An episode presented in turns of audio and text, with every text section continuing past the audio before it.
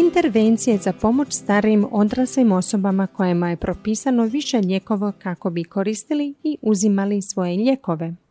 Dobar dan, ja sam docentica doktorica znanosti Irena Zakarije Grković, suvoditeljica Hrvatskog kokrena s Medicinskog fakulteta u Splitu. Stari ljudi često imaju više kroničnih zdravstvenih problema koji zahtijevaju uzimanje nekoliko različitih lijekova.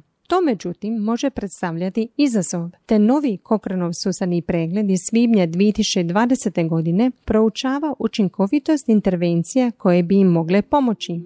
U ovom glasovnom zapisu Monez Mehta razgovara s glavnom autoricom susadnog pregleda Amandom Cross Monash sveučilišta u Melbourneu, Australiji. Razgovor je prevela Nancy Čačić, doktorica dentalne medicine i članica Hrvatskog okrena, te će nam ga pročitati. Ako starije osobe kojima je propisano više lijekova za niz stanja ne uzimaju te lijekove pravilno, može doći do loših zdravstvenih ishoda. Zato su autori sustavnog pregleda odlučili pronaći koji tipovi intervencija najučinkovitije pomažu tim osobama pri uzimanju lijekova i poboljšavaju njihovu sposobnost pridržavanja propisanom liječenju.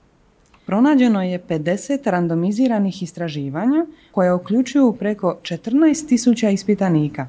Pet istraživanja je proučavalo intervencije koje poboljšavaju sposobnost uzimanja lijekova, a 48 istraživanja je proučavalo načine za poboljšanje pridržavanja propisanom liječenju. Tri istraživanja su proučavala i jedno i drugo. Istraživanja su bila vrlo različita prema tome koje intervencije su ispitanici primali, gdje su intervencije primijenjene, te kako i kada su sposobnost uzimanja lijekova i pridržavanje liječenju mjereni. Te razlike i problemi s načinom izrade istraživanja znači da je ukupna kvaliteta trenutnih dokaza niska ili vrlo niska. Da bi bilo izvedivo, istraživanja su ugrubo grupirana u edukacijske, behavioralne i miješane intervencije. 14 istraživanja je proučavalo edukacijske intervencije gdje su ispitanici dobili edukaciju o svojim lijekovima ili je zdravstveni djelatnik pregledao njihove lijekove. Sedam istraživanja je proučavalo behavioralne intervencije poput promjene termina doziranja, pakirana lijekova u kutijice s lijekovima koji imaju više odjeljaka ili slanje tekstualnih poruka s podsjetnikom za pridržavanje liječenja.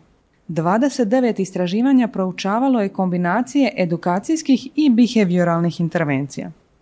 Pronađeno je da intervencije koje imaju behavioralni element, bilo samostalno ili u kombinaciji s edukacijom, možda mogu povećati udio ispitanika koji se pridržavaju propisanom liječenju. Ali utjecaj edukacijskih intervencija samostalno je nejasan. Nijedna intervencija se nije pokazala učinkovitom u poboljšanju pridržavanja liječenju kada se koriste mjere poput postotka lijeka koji se uzima tijekom određenog vremenskog perioda. Promatrajući neke druge ishode, miješane intervencije možda mogu smanjiti broj posjeta zavodima za hitnu pomoć ili prijema u bolnicu. Utjecaj behavioralnih intervencija samostalno bio je nejasan, a edukacijske intervencije samostalno imaju malo ili nimalo utjecaja na taj ishod.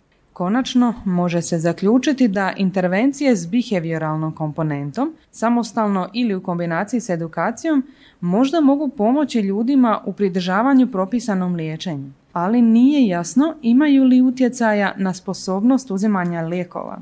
Miješane edukacijske i behavioralne intervencije također možda mogu smanjiti broj odlazaka na zavode za hitnu pomoć ili potrebe za prijemom u bolnicu.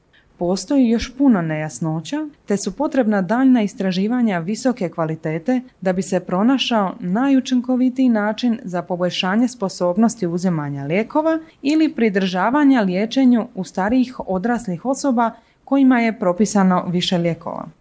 Ako želite saznati više o širokom spektru intervencija koje su procijenjene u ovom sustavnom pregledu i pratiti obnovljene verzije ako se objave nova istraživanja, to je dostupno online. Jednostavno odete na cochranelibrary.com i u tražnicu upišete Older Adults and Multiple Medications.